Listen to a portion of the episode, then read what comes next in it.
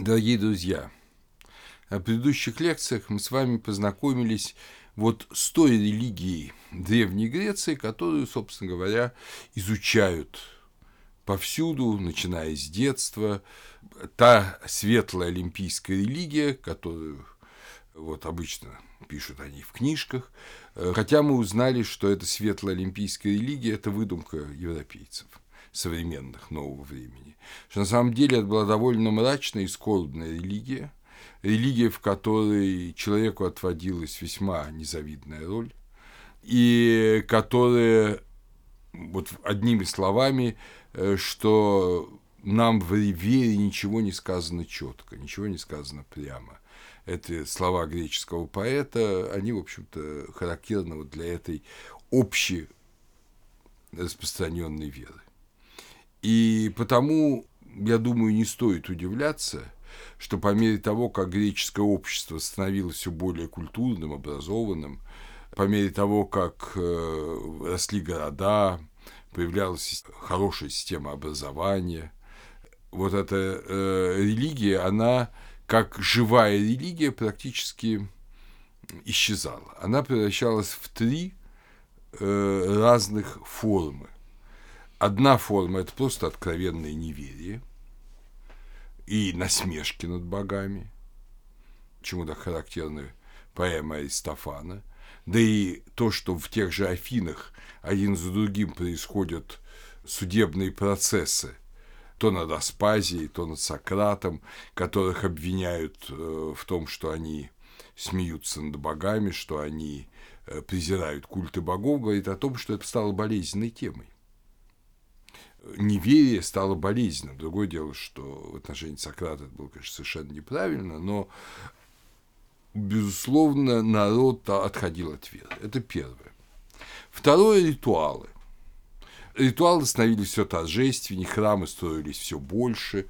Вообще большие вот такие храмы, которые нам известны, типа Афинского Парфенона или э, храма Аполлона в Дельфах, это уже время 7-6 века до Рождества Христова, так называемое время тиранов, когда монархическая государственность в Греции рухнула, республиканская, еще нормальная республиканская, правильная республиканская организация не выстроилась, а вот промежуток между монархией и республикой э, замещали тирании люди захватывали власть, не имея на это никакого права, и силой принуждали других, в общем, подчиняться себе, но силы принуждали подчиняться себе э, людей знатных, а простых людей подкупали зрелищами, подкупали якобы таким, как сейчас говорят, популизмом. И одной из форм, очень важной формы этой популярности были массовые общегородские, общие даже государственные, ну, мы не забудем, что Греция – это союз городов-государств, общие даже, э, я бы сказал так, региональные, этнические, потому что были свои празднества у дарийцев, свои у эолийцев, вот э, такие праздники религиозного содержания, э, но участники этих праздников были равнодушны к этим мифам, верили они в них не верили, но даже если верили, они были совершенно для них не актуальны. Они жили вот этой земной повседневностью, как мы уже не раз слышали, а эти празднества были отличной возможностью хорошо вместе провести время. Э, за счет государства устраивались большие пиршества, жертвоприношения. Это все очень людям нравилось. Это был второй тип внешней религиозности.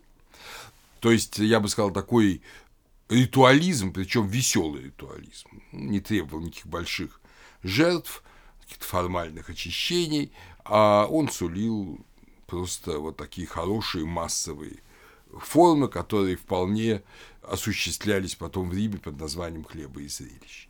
И третья – это форма колдовства. Когда нравственная религия умирает, тогда для практически всех людей, кроме там уж каких-то совсем таких умудренных философов или прожженных циников, для них э, защита самого себя, своей семьи от э, стихийных сил, которыми окружен человек. Конечно, это и болезни, это и войны, это и преждевременные смерти близких, это разрушение семьи, это неспособность создать семью. Все это э, вызывает желание обратиться к неким силам. И когда потеря веры э, в благого Творца свершилось, тогда эти силы – это какие-то духи, демоны, которые якобы помогают или надо знать способ, с помощью которого они могут помочь. И колдовство э, в Греции развилось до крайней степени – о колдунах, в основном о колдуньях и ведьмах, э, особенно в некоторых районах Греции, скажем, в Фессалии, в Биотии, э, ну, ходили целые легенды, говорили, что они там могут Луну с неба на землю свести. Э, если вы почитаете того же Золотого Осла Апулея, вы там увидите описание этих фессалийских колдуней, самые ужасающие на самом деле. Там и людоедство, и все остальное. Вот в этом мире жило очень много греков. Но религия, высокая вера э, не могла исчезнуть без следа. Греция, народ Греции ведь жил не первое тысячелетие, он практически одновременно с Египтом, может быть, чуть позже, воздвиг свою государственность, и эта государственность, если вы помните лекции по религиям Крита, эта государственность была пронизана идеями священного, соединения с Богом, главный, собственно, исследователь минойской религии, сэр Артур Эванс, говорил о ее, безусловно, монотеистическом характере. И это не могло вот так уйти. Безусловно, это знание осталось но оно, как вода в пустыне, ушло под землю. Наверху пустыня, а внизу вода, целые подземные моря, э, полные пресной воды. И вот вопрос в том, как проникнуть в эти моря пресной, сладкой воды э, религиозной. Для Греции это было то, что называлось мистериями. Цель мистерий отчасти только совпадала с целями официальной религии. Официальная религия имела своей главной задачей устроить жизнь здесь человека чтобы боги были к нему благосклонны, надо приносить жертвы, чтобы удачно складывались дела, надо знать, кому молиться и как молиться. А в пределе самая большая мечта, э, как мы только что вот слышали на предшествующей лекции, стать героем. И после смерти действительно сподобиться божественной участи, как один из героев от Геракла, который на Олимпе среди богов до какого-нибудь Менелая или Елены, которые наслаждаются благополучной жизнью на островах блаженных. Но это, понятно, жизнь не полная. Как замечает наш замечательный исследователь Иван Васильевич Попов, профессор Московской духовной академии – доцент э, Московского университета предреволюционного времени, с 24 года постоянно практически томящийся в лагерях и ссылках, и в итоге убитый чекистами в Енисейске в 1938 году, уже на восьмом десятке лет. Он сейчас причислен к мученикам и к отцам э, Московского собора 17-18 годов – на самом деле он, видимо, был главным автором Соловецкого послания епископов знаменитого, кто подписали епископы в основном. До последнего не согнувшийся, удивительный человек. Главный его труд посвящен блаженному Августину, но у него очень много работ по раннему христианству II-IV веков. И вот он пишет, стать Богом для того времени, ну, то есть для времени, когда христианство и греческая религия сосуществовали, стать Богом для того времени не значило вырасти до величия абсолютного и вознестись до беспредельности его совершенств. В понятии Бога необходимо мыслились только бессмертие, блаженство и сверхчеловеческая полнота и интенсивность жизни. У него такая есть книжечка, статья «Идея обожения в Древневосточной Церкви». Она первоначально вышла в 1909 году, а в 2004 году была переиздана в двухтомнике его трудов по патологии, которые издали в Сергиевом Посаде. И вот это очень правильное замечание для внешней религии. Но мы не должны забывать, и, конечно же, и Попов об этом не забывал, что уже Платон учил о том, что истинная цель жизни – это достижение божественного совершенства, красоты и правды, то есть достижение вот этого божественного абсолюта а не просто некоторого бессмертия. Большинство людей хотели именно того, о чем написал Попов. Многие, даже ранние христиане, видимо, думали так же, по инерции. Но, безусловно, христианская сама вера говорила о другом, что будьте совершенны, как совершенен Отец ваш Небесный. А если вы совершенны, как Небесный Бог-творец, понятно, это уже и абсолютность, это уже и беспредельность. Иначе какое же равное совершенство Богу. Так что христианство призывало к большему, к абсолютному. И Платон призывал к большему и к абсолютному. И традиция Древнего Египта, о которой мы с вами говорили давно в других лекциях по религии Египта, она призывала человека к тому, чтобы, собственно говоря, стать одно с Богом Творцом. Все тексты и самые древние, наиболее ясные тексты пирамид говорят именно об этом. Их далеко не всегда так понимают современные исследователи, но если читать непредвзято, то именно об этом идет речь. Воссесть на троне Ра, воссесть на троне Осириса, воссесть на троне Атума. Вот цель жизни египтянина, то есть э, стать соодно с Богом. Понятно, все эти, конечно, египетские идеи были очень близки к Риту – Крит и Египет находились в интенсивном взаимодействии. Я не буду повторять то, что я говорил на предыдущих лекциях, но э, вот эта задача достижения божественного, она была сильна, и она тоже никуда не делась. Платон, как мы, может быть, даже сегодня успеем об этом сказать, он просто выразил почти откровенно – почти открыто то, что сообщалось тайно в этих самых мистериях. В своей книге «Греческая религия» Буркерт, книга 85 года, он говорит о том, что этимология э, само слово «мистерии» не ясна.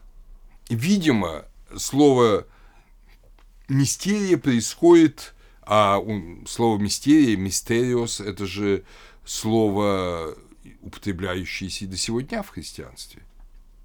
Ведь это по-русски мы переводим таинство, таинство церкви, а по-гречески это мистерии церкви.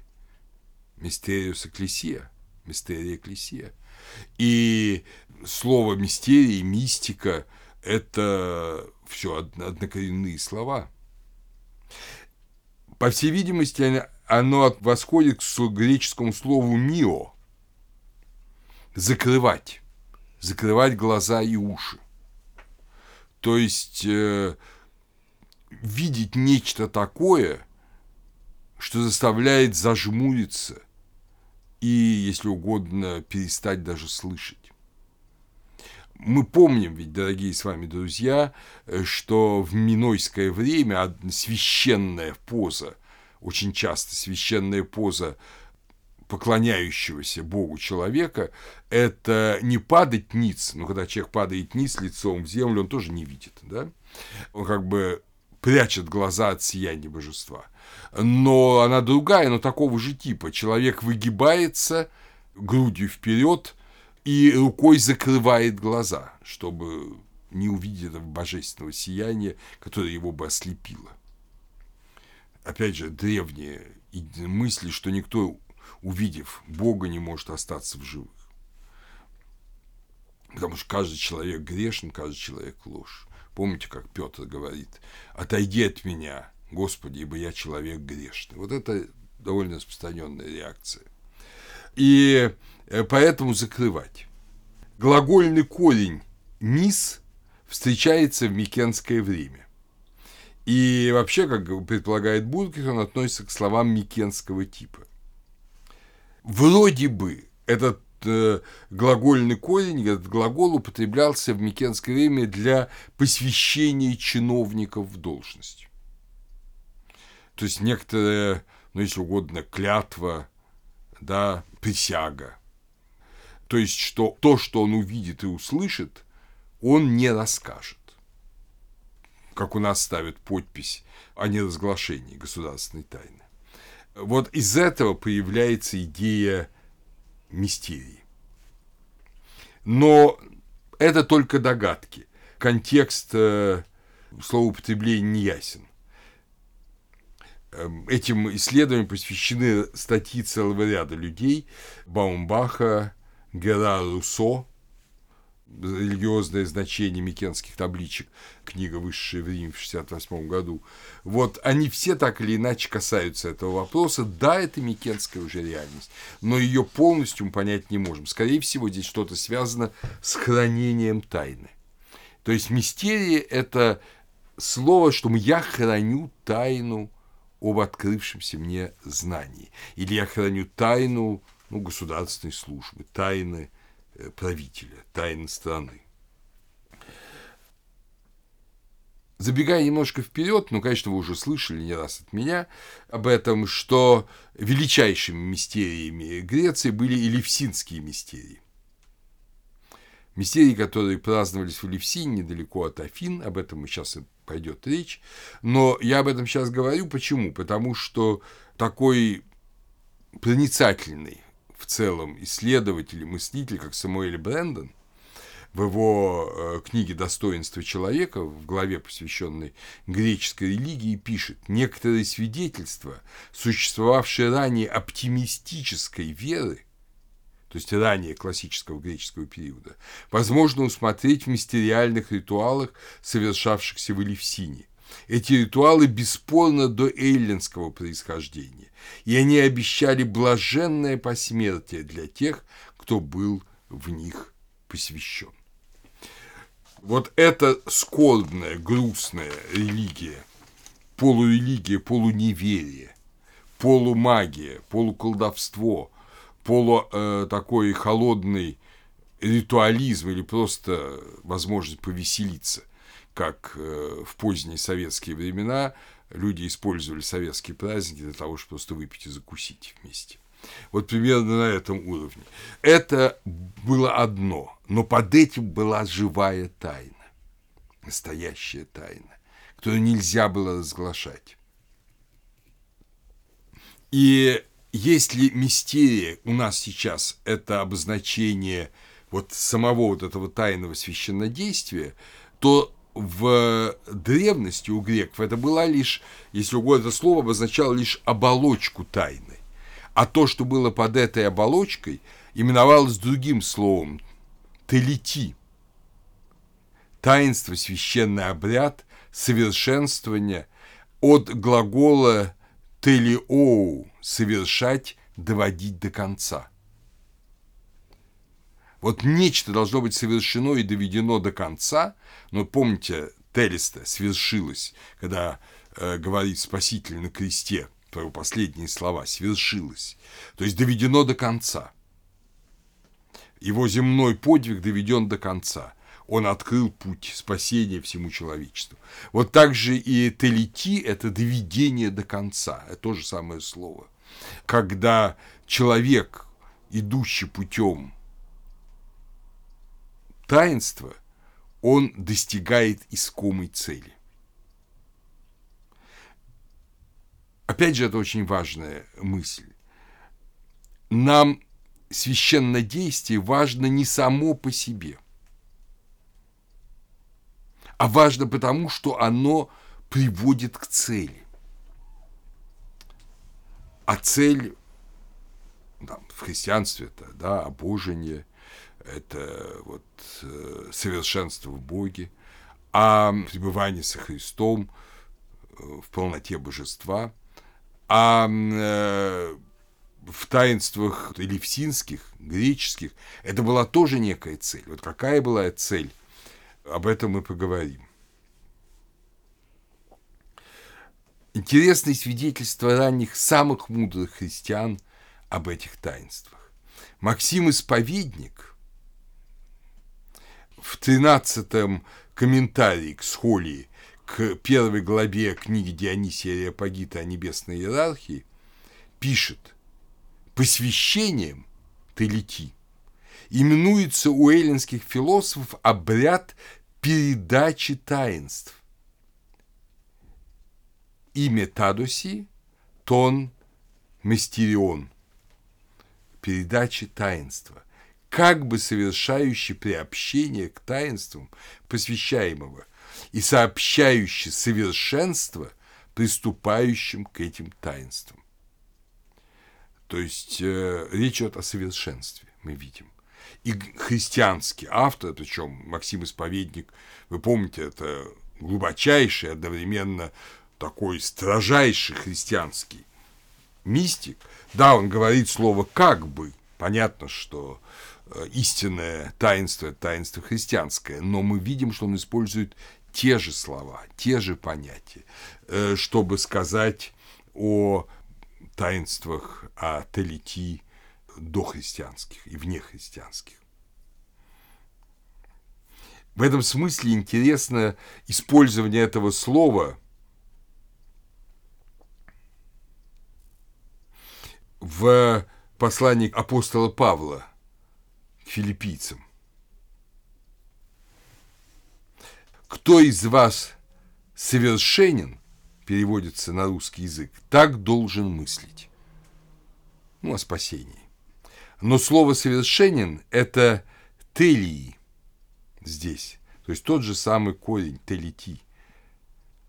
«Уси ун телии туто фрономен». Смысл, значит, такой.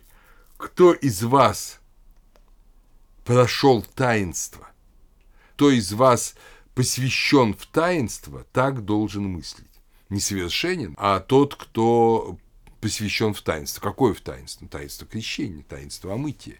Понятно. То есть тот, кто стал христианином, тот, кто прошел, э, говорит апостол Павел, таинство крещения, он так должен мыслить. Ему открыта уже эта истина. Так же, как посвященному мистерии, открыта истина, он должен мыслить так. Потому что слово «кто из вас совершенен» непонятно. Кто из нас считает себя совершенным? Да никто не считает себя совершенным. А каждый может сказать, я крестился, я прошел таинство крещения, или я не прошел и готовлюсь только к этому таинству. Вот если ты уже его прошел, ты так должен мыслить, как говорит э, в послании к филиппийцам апостол Павел. Это 3.15. Протерей Георгий Флоровский, который анализирует вот эту работу эм, Дионисия Апагита о небесной иерархии, он отмечает на своей статье. У Дионисия Ареопагита терминология напоминает словоупотребление греческих мистерий. Однако этот язык был открыто и сознательно усвоен в церкви с самого начала. Во всяком случае, этим языком уже говорили александрийцы II века. То есть э, таинства христианские и таинства э, дохристианские, внехристианские – это подходы к одному и тому же.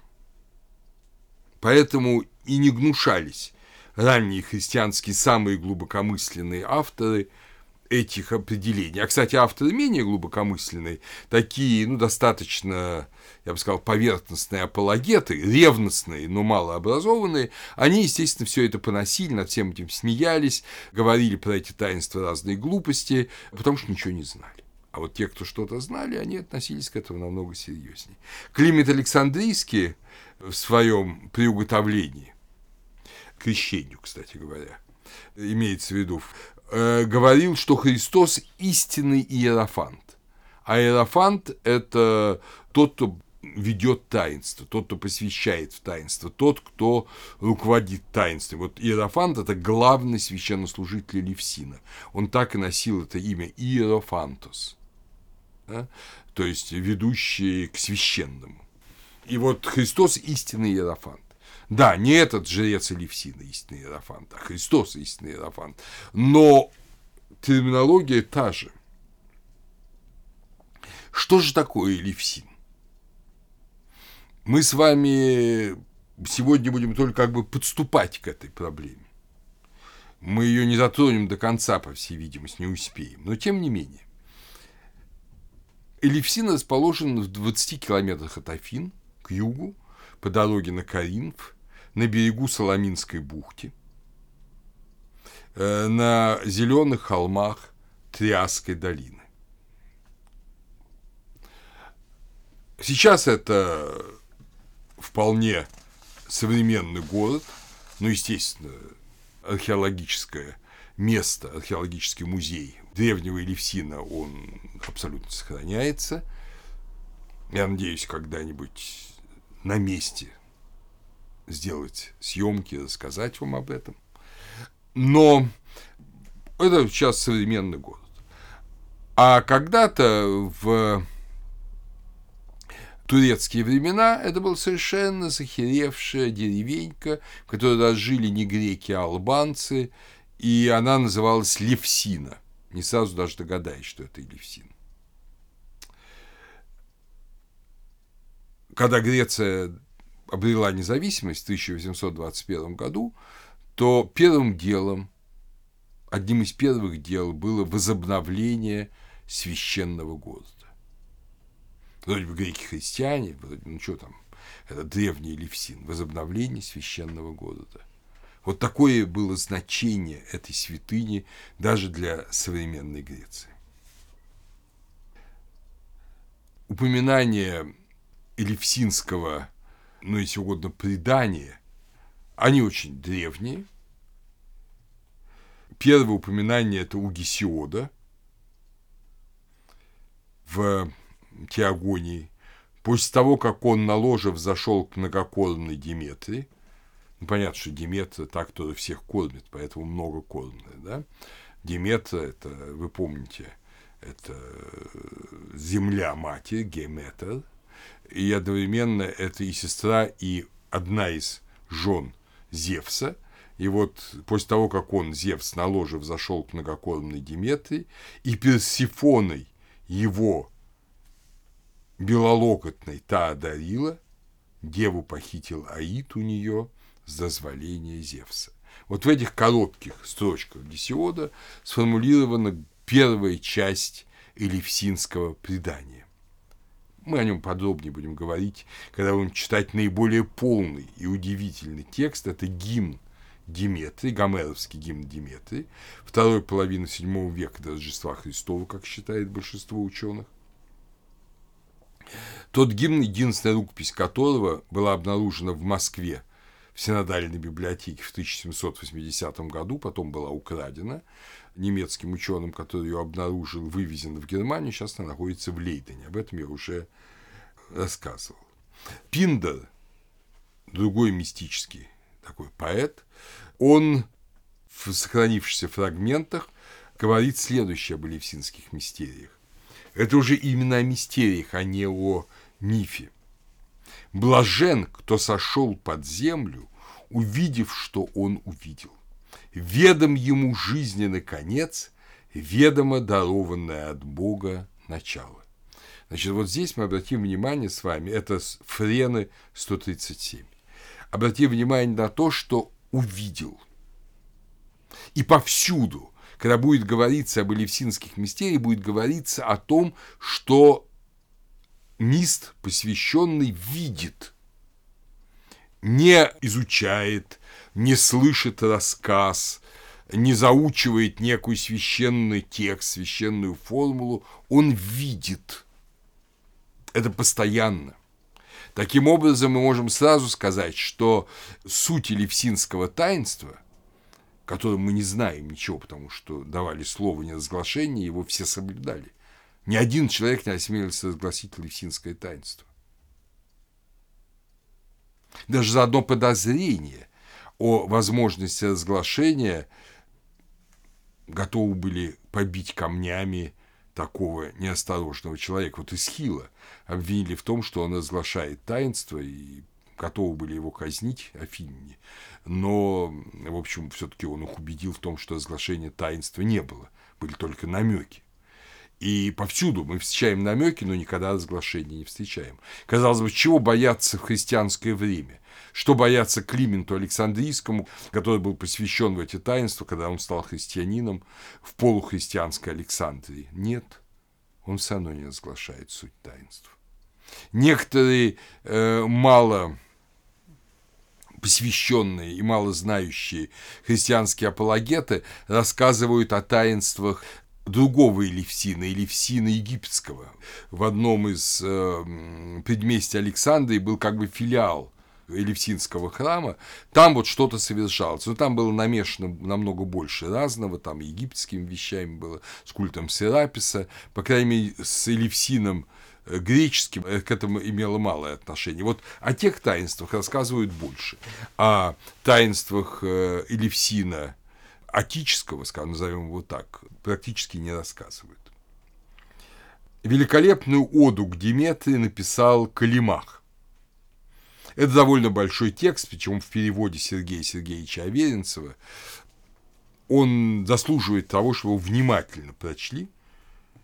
Калимах – это Александрийский уже филолог, ученый, родившийся в Кирене в 310 году и умерший в Александре в 240 до Рождества Христова, естественно, один из ученейших э, эллинистических таких э, поэтов и писателей, и, безусловно, обладавший даром слова, но его ода к Диметрии, где рассказывается элевсинский миф, это уже ода человека, я думаю, и верующего. Конечно, он не был из циников, но э, человек уже с некоторой дистанцией смотрящий на вот эту древнюю традицию. Он не разглашает ничего, но в нем видна некоторая легкая ирония над тайной.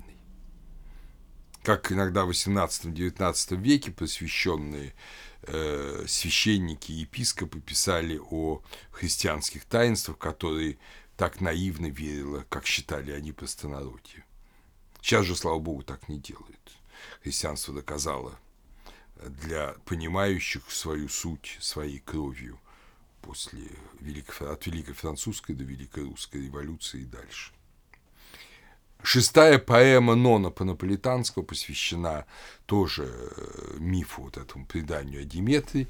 И предание о Диметрии вы можете прочесть, вот это левсинское предание, в метаморфозах Овидия в пятой книге «Метаморфоз» большой кусок посвящен преданию о Диметрии, но Овидий есть Овидий, понимаете, Овидий дивный поэт, наверное, лучший римский поэт, но для него миф – это только способ поупражняться в своей поэтической силе. Так же, как для художников. Возрождение, древние греческие мифы – это часто и христианские сюжеты – были лишь средства показать свое живописное мастерство. Поэтому ну, как-то э, и характерно для того века, для римской культуры, намного более, на самом-то деле, намного более грубой, именно потому, что в ней намного больше утрачена живая глубокая вера, распавшись на эти три составляющих части, о которых я говорил в начале лекции. Поэтому и в метаморфозах Овидия очень многие вещи описаны заведомо натуралистично. Я бы сказал, жутко, так как, скажем, в современном фильме снимают какие-то страшные страдания или какие-то другие такие откровенные сцены, чтобы потешить засыпающую на диване сытую публику. Вот примерно та же задача у Авити. Он это делает, он делает это тонко, блестяще, красиво, но в этом нет религиозной непосредственности. Чтобы войти в элевсинские мистерии, мы должны обратиться к самому раннему, безусловно, непосредственно вот этому тексту, это Гомеровому гимну Диметрии, который весь посвящен тому, как произошли, как возникли эти мистерии. Именно этот гимн будет нам главным ключом. Очень важно, что это не единичный текст, что об этом писал и Пиндер, об этом писал и Гесиот, что в это же время в этом говорили многие. Гомер, кстати, о Велифсидских мистериях не писал. Замечательный исследователь Элевсина Карл Кереньи в книге, которая так и называется Элевсина, она есть на русском языке, он пишет, что при попытке воссоздания Левсинских мистерий все возможные значения существующих данных должны постоянно изучаться и проверяться. Противоречию материала следует уделять самое скрупулезное внимание. Это правильно. При том, что огромное число людей было посвящено в мистерии, при том, что археология вся сохранилась, описаний сам сути мистерии нет – и поэтому то, что есть, создает некую рамку, которую мы должны будем попытаться с вами реконструировать.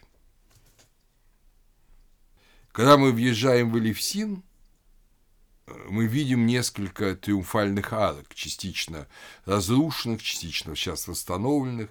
На одной из них надпись «Двум богиням и автократору от всех эллинов». Это арка римского времени, автократор, безусловно, римский император, аутократус, самовластец, самовластец. Так э, понимали принципсов на греческом языке. А две богини – это Персифона и Диметра. Кора – это Персифона, дева. Мать и дева, Диметра и Персифона. Но важно, что от всех эллинов. То есть это не просто атическое, не афинское, это всеэллинское священнодействие. Это то, что объединяет всех. Если подобно Дельфам, подобно оракулу Аполлона в Дельфах. Но если оракул давал предсказания, это было важно, конечно, и ритуальные рекомендации, то Элевсин давал бессмертие. Это, безусловно, было намного важнее. Более того, очень многие оракулы Дельф касались так или иначе Элевсина. Потому что ритуал был средством, а Элевсин был целью. Целью. Здесь обреталась цель. Конечно же, в течение всего XX века археологи тщательнейшим образом перекопали Элевсин. По современным данным, которые все собраны вот в этой замечательной книге э, греческого профессора Георгия Милоноса «Элевсин и Элевсинские мистерии», поселение в Элевсине читается с 1580 с 1500 года до Рождества Христова, то есть со средние Минойского времени. В это время в деревне Левсина появляется незастроенный участок на том месте, где будет будущее святилище на горе. Милонос пишет, должно быть, культ, ставший характерной особенностью Левсина, зародился именно в это время.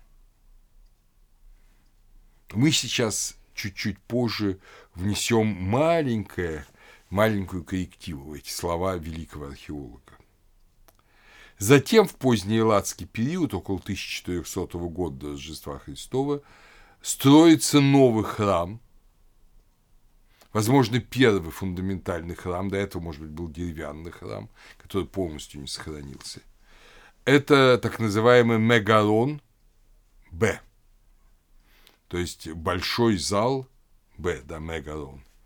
На самом деле это небольшое прямоугольное строение с двумя внутренними колоннами, поддерживавшими, по всей видимости, деревянную крышу. Ну, каменная. Вы понимаете, да, мегалон – это такое прямоугольная постройка, две колонны, основание каменное, колонны были, видимо, деревянные, они поддерживали деревянную стропильную конструкцию крыши. Значит, все это, конечно, минойское время. Но прислушаемся к словам очень странным на первый взгляд и очень помогающим нам. Не случайно же Кириньи говорил, что надо на все обращать внимание. Диодора Сицилийского, историка и путешественника первого века до Рождества Христова. Критяне считали левсинские, орфические и самофракийские таинства своими. В Кносе открыто рассказывают о мистериях всем желающим то, что повсюду говорит тайна Мистагог после принесения обетов молчания. Это пятая книга Диодора Сицилийского.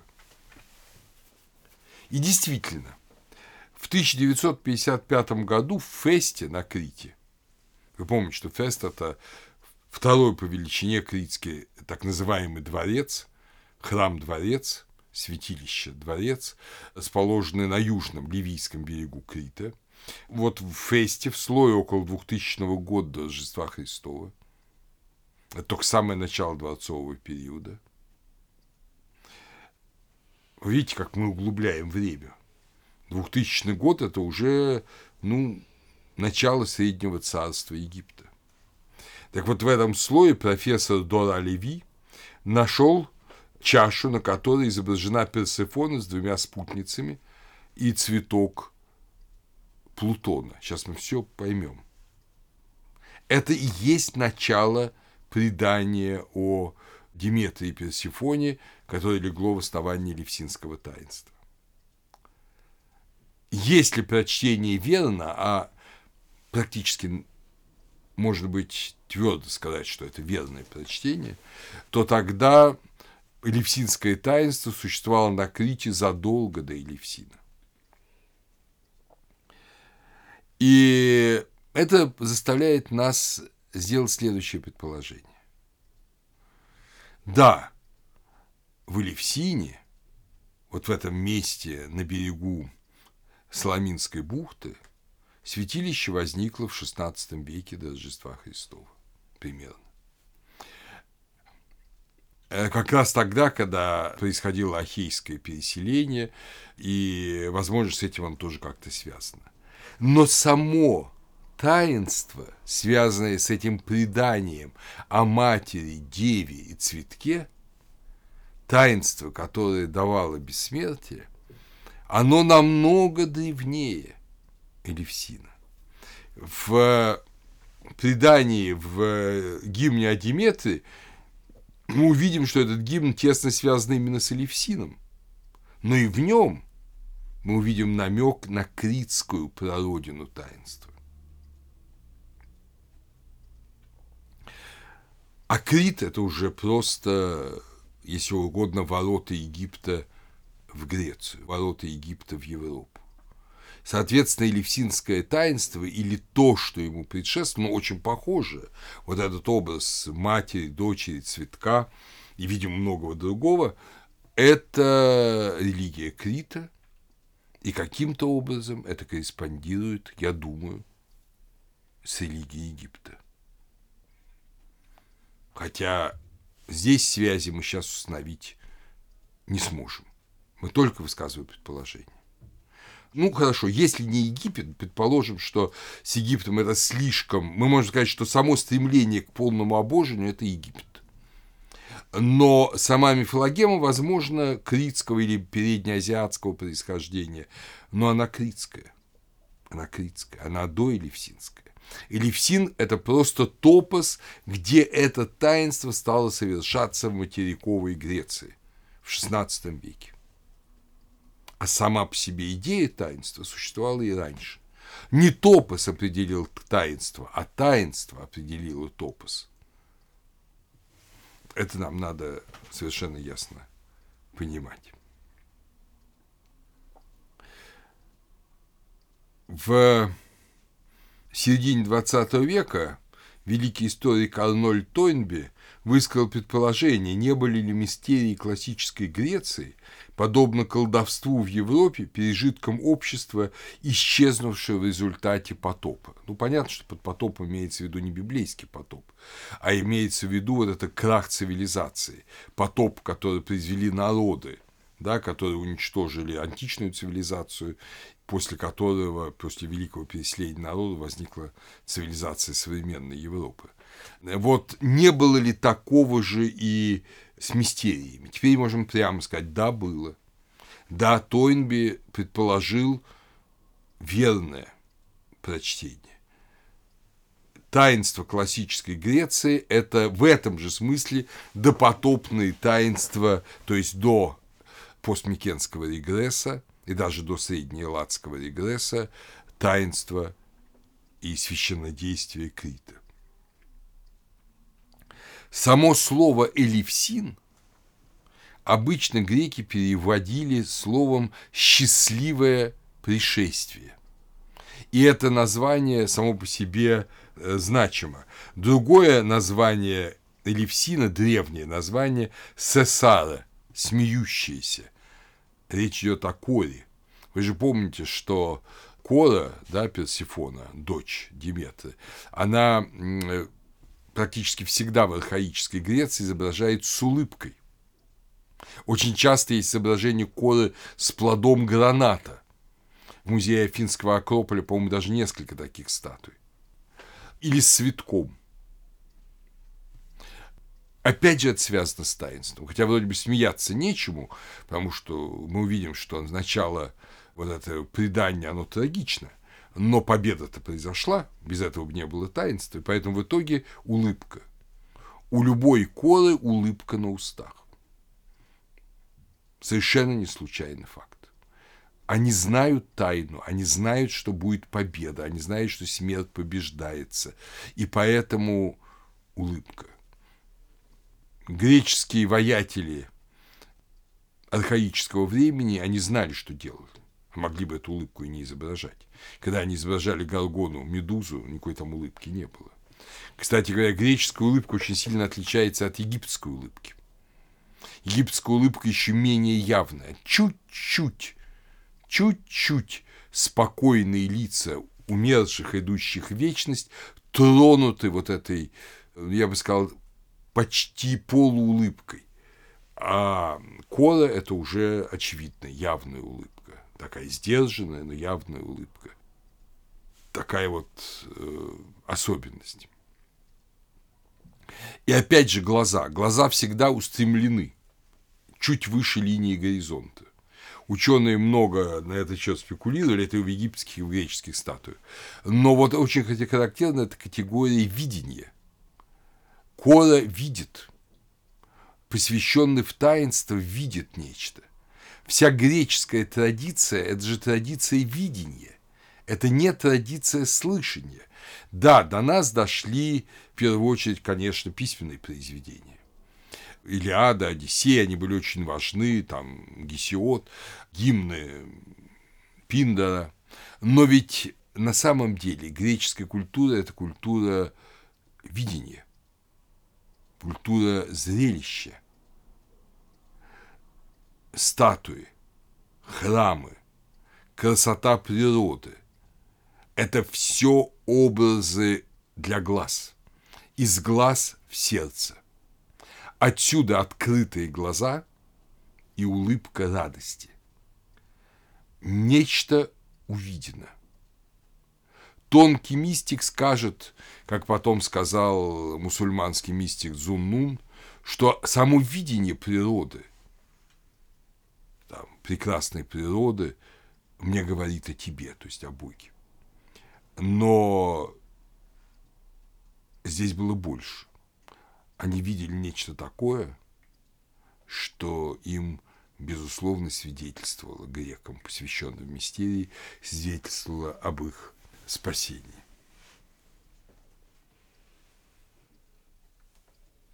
По древней традиции монархического преемства верховная жреческая должность вот, Иерофанта, Мистагога. Она передавалась в одной семье. Это в Алевтине был род эвмалпидов. Эвмолп – прекрасное пение. То есть те, кто вот великолепно пели, видимо, тоже вот было вот это пение, это исполнение гимнов каких-то, которые, возможно, даже гимны Диметрии, который мы с вами будем сейчас изучать. Храм, существовавший в классический период, раскопан греческим археологическим обществом. Он построен в V веке до Рождества Христова взамен меньшего храма, разрушенного персами во время греко-персидских войн. В центре зал квадратной формы, большой, 51 на 51 метр. По стенам каменные скамьи в 8 рядов. Ну, как в греческих театрах, только там полукруглый, а здесь квадратный зал. Люди сидели вот на этих скамьях, одни на другими. И это вот форма да, квадратного зала со скамьями, зала, который был с крышей, мы знаем но он напоминает очень минойские дворцовые вот некие постройки, видимо, такого же значения. Мы иногда думаем, что это арена для битв с быком или арена для театральных представлений, но очень возможно, что это были вот именно помещения, пространства для священных действий. Например, такой вот э, так называемый в кавычках театр в том же фесте, вскоре после входа э, во дворцово-храмовый комплекс, он хорошо известен. Это тоже ступенчатые сиденья и арена. Потолок держали 42 колонны. Характерно, что сколько ни старались археологи, они не нашли никаких помещений для театральных представлений. Но дело в том, что ученые, особенно ученые первой половины 20 века, конца 19 первой половины 20 века, европейские очень э, так скептичны. Они ни во что не верят. Мы с этим сейчас столкнемся. И они думали, что, ну, собственно, этим несчастным мистам дурят голову, показывают им какие-то штуки, и все поражаются и верят. На самом деле там есть какие-то приспособления, которые были отлично известны греческому театру, светскому греческому театру, где были различные машины, появление богов, спускание их вниз, вылезание их из земли. В общем, было все хорошо продумано в любом греческом и римском театре. Мы найдем немало помещений для этих театральных машин и приспособлений. Но здесь ничего этого нет. Это очень интересно. Все абсолютно предельно ясно, открыто и просто. Не в каких-то фокусах, а в самом действии, которое можно было видеть, было нечто, что потрясало людей настолько, что они навсегда оставались приверженцами этих мистерий, и даже когда переходили от них к христианству, хранили о них благоговейное молчание и говорили о них, как правило, тоже с благоговением. Сама по себе идея Земли, произрастания, победы над смертью зерна и колоса – это идея очень древняя. собственно, неолит, вообще наше земледелие, возникло из желания осуществить эту мистерию, мистерию прорастания зерна и соединить эту мистерию с человеческой судьбой.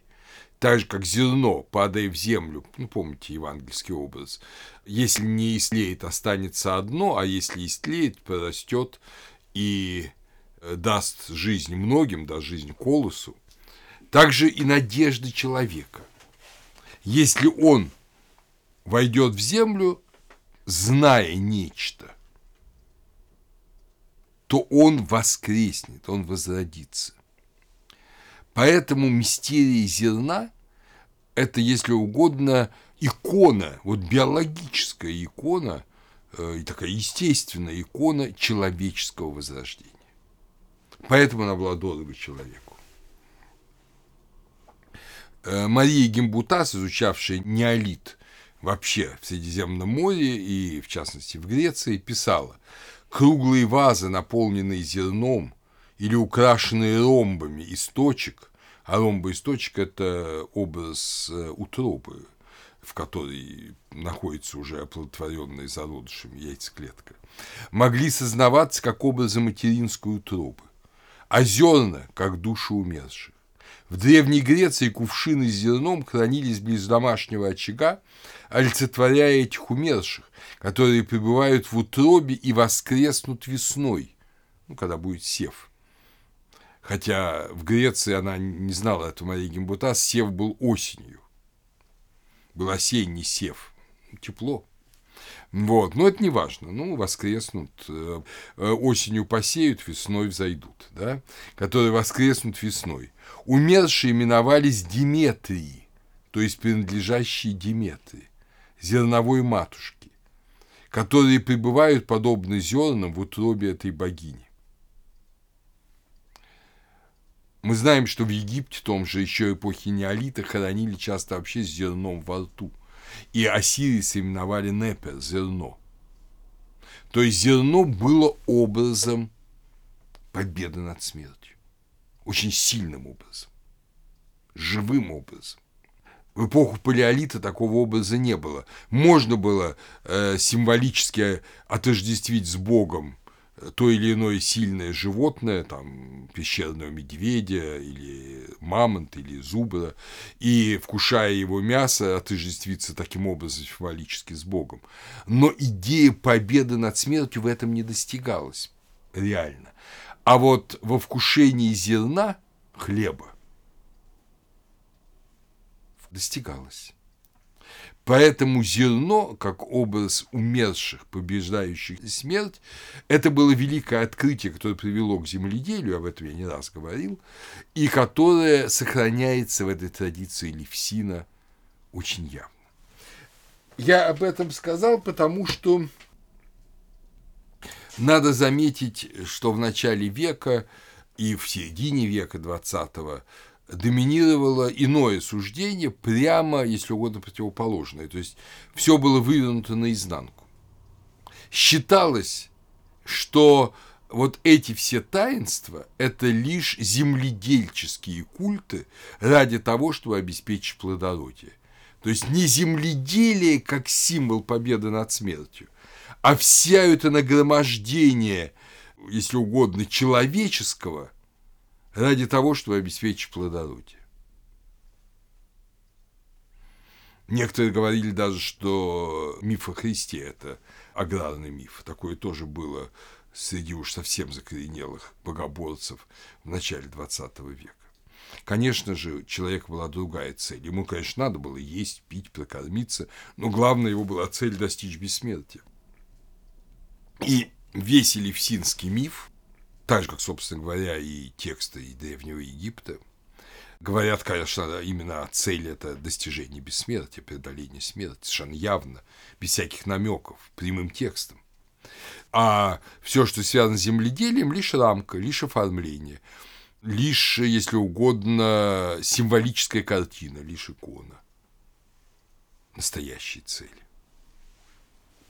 Ну, чтобы вы почувствовали, как мыслили в начале и в середине 20 века, я вам прочту кусочек об элевсинских мистериях очень хорошего вообще в целом специалиста, знатока, но именно писавшего вот в этой парадигме первой половины 20 века, скептической парадигме Мартина Нильсона, шведского ученого, работавшего в Соединенных Штатах большую часть жизни – специалисты по греческой религии, и минойской, и классической.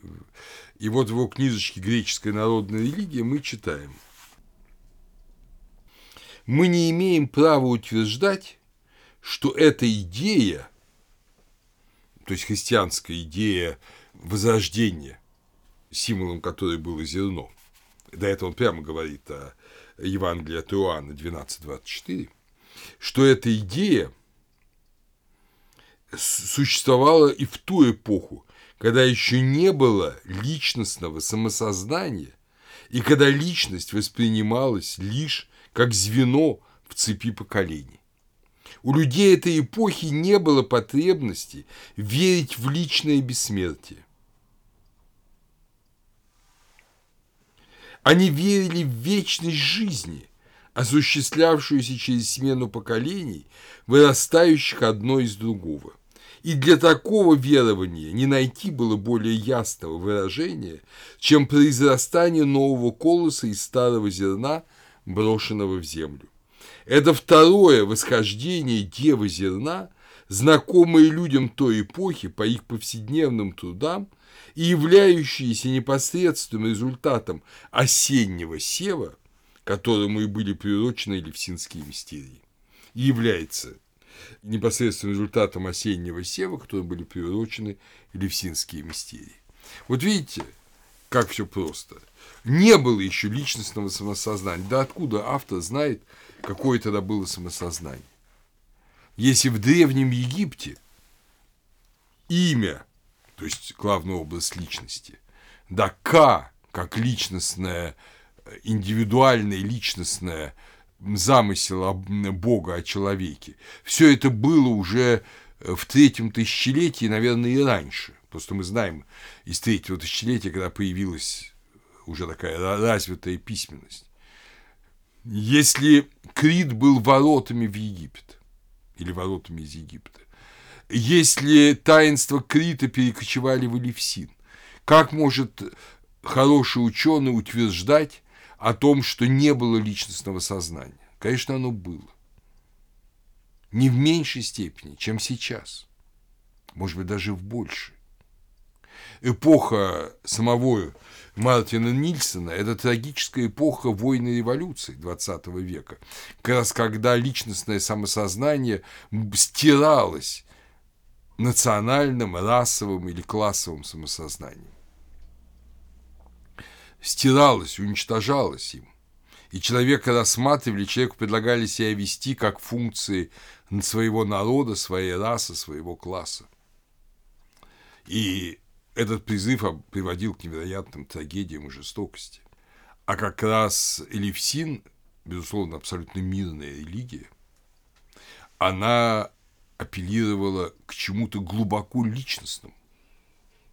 И надо сказать, что потом, анализируя тексты, сам того не желая исподволь, как бы ведомым материалом Мартин Нильсон приходит все-таки к признанию того, что идея личного спасения, она, конечно, была.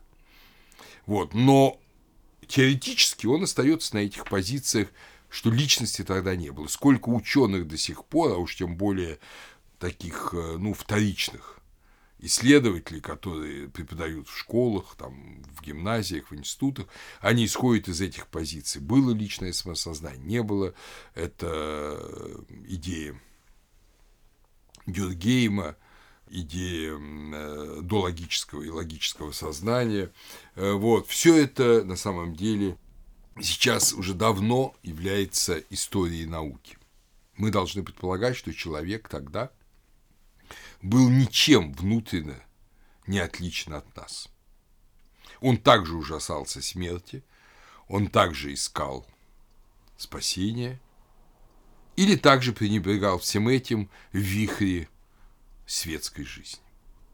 Мало что изменилось. Изменились только соотношения. Больше пренебрегало, меньше пренебрегало, глубже искали, поверхностнее искали. Да, эпохи отличаются, но всегда были все. Просто в одни эпохи было больше одних, в другие эпохи было больше других. Однако я вам обещал не только поговорить о элевсинских таинствах, но и коснуться их, хотя бы начать. И это, конечно, вот этот наш и мой любимый гимн Диметрии. Мы слышим текст, ну, где-то середины второй половины седьмого века. Текст, который, конечно же, литературно обработан, неизвестным нам автором. это не народное сказание, блестящий литературный текст, но который, безусловно, передает то, во что верили люди задолго до создателя этого гимна, видимо, с того момента, как в XVI веке в Левсине появился священный участок. И когда узнали, что Левсин – это важное место. Кстати, кстати говоря, замечу, что Элевсин – это не то место, где произошло вот, произошло вот это первое событие матери, девы и цветка, как назовем его так. А, оно, где оно произошло, мы до конца не знаем. Мы знаем, что оно произошло на Нисейской долине, в недолине Ниссы. Но много мест от Малайзийской Карии до Сицилии называются Нисийскими долинами. Поэтому и гора Нисса тоже не в одном месте существует в греческом мире. Так что точно сказать, где это произошло, мы не можем. И где греки думали, что это произошло, мы не можем. Но есть один интересный момент. Не забудем, что Дионисус, Дионис, да, наш Дионисос, это же ничто иное, как Дионисус, бог Нисийский, Дио – бог, бог Нисийский. Нам это потом понадобится, когда мы будем говорить о дионисийских мистериях. И в Элевсинских мистериях Дионис э, значимый герой, как, собственно, и э, в святилище Аполлона в Дельфах. Опять же, об этом божественном существе еще придется говорить. Придется говорить подробно, внимательно. По греческим представлениям Дионис пришел из Азии. Возможно, и истинная Ниса, кстати, гора Ниса тоже это Малая Азия, Кария – и, возможно, оттуда пришел на Крит вот э, это предание, а из Крита оно по интересным причинам попало в Элевсин. Но давайте все же послушаем немного текст, чтобы у нас не было такого слишком теоретического представления о сегодняшней лекции. Пышноволосую петь начинаю Диметру, богиню, с дочерью тонколодыжной, которую тайно похитил Айданей с изволения пространно гремящего Зевса. Айдоней – это Аид, Плутон, Гадес, брат Зевса, которому по жребию досталось мир мертвых, подземное царство, страшное, да, э, сумрачное царство подземное. И понятно, что ни одна богиня – ни одна уважающая себя девушка божественная к нему в жены идти не хотела, хотя он и брат Зевса. Но кому охота быть хозяйкой подземного мира? Все отказывались. И Гадес пожаловал своему брату, что, слушай, ну вот, нет у меня достойной претендентки, достойного кандидата на супружество. Вот, у всех есть, у Посейдона нашего третьего брата есть Амфитрида, жена, у тебя есть Гера, да вообще там у тебя их тысячи э, возлюбленных. А я вот тут один сижу в подземном царстве. И тогда, сжалившись, Зевс сказал, знаешь, у меня от Диметры, моей сестры, от прекрасной богини земли, плодородия, там, многодарной Диметры, у меня родилась дочь, Персифона. Ну вот давай. Она сама не согласится, но ты ее похищай. Ну и там изберемся. И вот об этом сейчас мы и прочтем. Не было матери с ней, златосерпой Диметры в то время.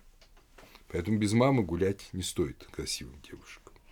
В сонме подруг полногрудых, рожденных седым океаном, Дева играла на мягком лугу и цветы собирала. Ирисы, розы срывая, фиалки, шафран, гиацинты. Также нарциссы, цветок из себя порожденный, землею. По наущению Зевца, царю Полидекту, в угоду Полидект, всех забирающий, всем владеющий, это один из эпитетов Плутона. Э, потому что всех, многих полидектос, многих принимающих, многим, многих забирающих, все идут под землю, да, всех идут к нему после жизни на земле. Царю Полидекту в угоды, чтоб цветколицую деву прельстить, цветок благовонный, ярко блистающий, дива на вид для богов и для смертных, он сотворил. Сотня цветочных головок от корня его поднималась. Благоуханию его и вверху все широкое небо, вся и земля улыбалась, и горько соленое море. Вот он, цветочек-то. Вспомним эту вазу Минойскую из Феста. Уж он там не такой прекрасный, но тоже необычный. Руки к прекрасной утехе в восторге она протянула. Не надо заниматься ботаническими э, такими, с ботаническим хобби, это опасно. И уж сорвать собиралась, как вдруг раскололась широко почва Несийской равнины и прянул на конях бессмертных гостеприимец владыка, опять же другое имя, Аида, гостеприимец, то есть он всех принимает к себе в гости. Сын Кроноса, многоименный. Деву насильно схватив, он ее в золотой колеснице быстро помчал.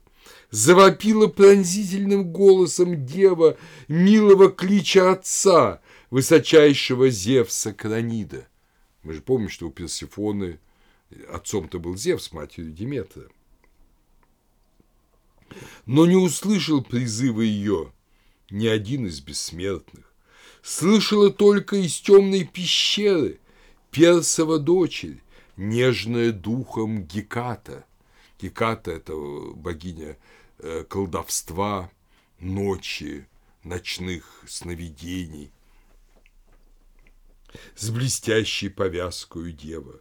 Слышал и Гелиос царь, то есть солнце – Гиперионов сын лучезарный, как призывала богиня Кранида отца, но далеко в многомолитвенном храме отец пребывал в это время от земнородных людей, принимая прекрасные жертвы. Есть предание, что это время он пребывал в Баальбеке, в храме Зевса, царя небесного знаменитым, э, о таинстве которого я немного говорил – когда говорил о сирийской богине. Деву же против желания э, ее наущением Зевса прочь от земли на бессмертных конях увлекал ее дядя, гостеприимец-властитель, сын Кроноса многоименный, все же, пока земля и богатое звездами небо, и многорыбное, сильно текущее море и солнце с глаз не исчезли у девы, надежды она не теряла. Добрую матью видеть и племя богов вековечных в горькой печали надежды ей все еще тешило душу. Дальше небольшая потеря в тексте, текст единственный, чудом сохранившийся, дошедший до нас в московском рукописи. Вот, так что некоторые утраты небольшие есть. Там, кстати, одна утрата в самом интересном месте будет. Но это не, не сегодня. Ахнули тяжко от вопля бессмертного темные бездны, море и горные главы, и вопль этот мать услыхала. То есть вопль дочери. Горе безмерное остро пронзило смущенное сердце. Раздрала на бессмертных она волосах покрывала, Сбросила с плеч сине-черный свой плащ, И на поиски девы быстро вперед устремилась По суше и влажному морю, как легкокрылая птица. Но правды поведать никто ей не захотел, Ни из вечных богов, ни из смерторожденных. И ни одна к ней из птиц не явилась правдивую вестью, Девять скиталась дней непрерывно, до причестная. Видите, ее называют до, просто богиня. Просто богиня. Не Диметра, а просто богиня. С факелом в каждой руке, обходя всю широкую землю. Вот эти два факела в каждой руке по факелу, это будет знаком в руках у женщины, это будет знаком Диметры на изображениях элевсинских рельефов и не вкусила ни разу амвросии с некоторым сладким. Кожа нетленной своей не омыла ни разу водою, но лишь десятая в небе забрежила светлая Эос, то есть десятая заря, да? Встретилась скорбной богине Геката, державшая светоч. Вествуя матери слово сказала и так взговорила, пышно дарящая, добропогодная Матерь Диметра, кто из небесных богов или смертных людей дерзновенно Персифонею похитил и милый твой дух опечалил? Голос ее я слыхала, однако не видела глазом, кто похититель ее. По совести все говорю я. Так говорила Геката и ей не ответила речью Рей, прекрасноволосая дочь, но вперед устремилась с факелом в каждой руке в сопутствии девы Гекаты. Вот на некоторых рельефах мы увидим, как дева Геката идет ее иногда изображают трехлицей Гекату, идет вслед за Диметрой с двумя факелами. Гелию обе пришли, пред конями его они стали, то есть Гелиос солнце, да? и взговорила богов и людей соглядатую матери. Гелиос, жалься над видом моим. Если словом или делом я хоть когда-нибудь сердце и душу тебе утешала, дева, дитя мое, отпрыск желанный, прекрасный видом, слышала я сквозь пустынный эфир ее громкие вопли, словно бы как от насилия, однако не видела глазом. Ты священного смотришь эфира своими лучами, Все озираешь ты сверху, широкую землю и море. Если ты милую дочь мою видел, скажи мне всю правду. Кто из бессмертных богов, или, быть может, из смертно рожденных, быстро схватив ее, силой похитил от матери тайно? Ну вот мы видим, что, во-первых, боги не всезнающие, очередной раз мы этому убеждаемся. Во-вторых, мы видим, что из богов или смертно рожденных боги и люди в сущности обе могут позариться на прекрасную божественную деву. Теоретически, да? Что говорит и о том, что боги и люди не так уж отличаются друг от друга. Так говорила. В ответ ей сын Гиперионов молвил.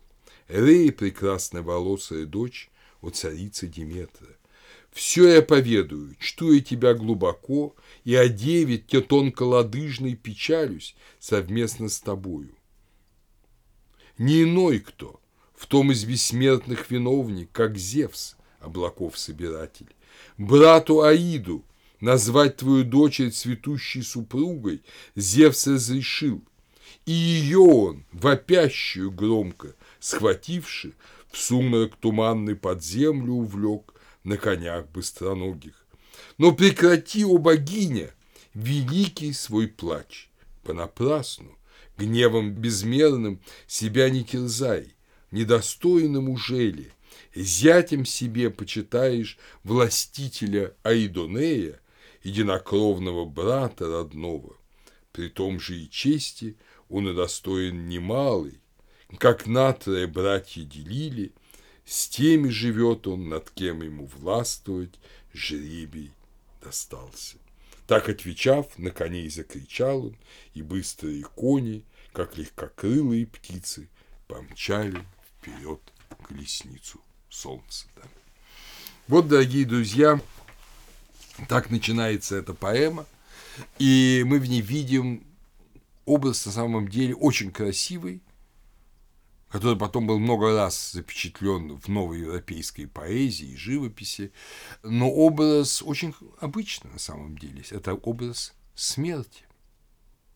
Ведь ничто иное, как смерть, похищает цветущую деву, и смерть ну, только смерть в мужском да, образе, вступает с ней в брак в многосумрачном царстве подземном. С кем ты соединяешься в браке, тот ты и есть. Ты соединяешься в браке со смертью, и ты мертв. Персифонея мертва. В этом смысле. Конечно, богиня, она не может быть мертвой, но ею обладает подземное царство, как и каждым человеком. Каждый человек, можно сказать, супруг смерти. Смерть похищает его и делает его навсегда обитателем иного мира. Вот простая истина. И на этом бы можно было поставить точку, и все было бы просто понятно по-современному. Но гимн только начался. И уговоры Гелиоса, что это же прекрасно, это замечательно, она станет супругой э, самого царя подземного мира, они не удовлетворяют мать. И в итоге происходит самое главное – победа. А как она происходит? Об этом мы поговорим в следующий раз.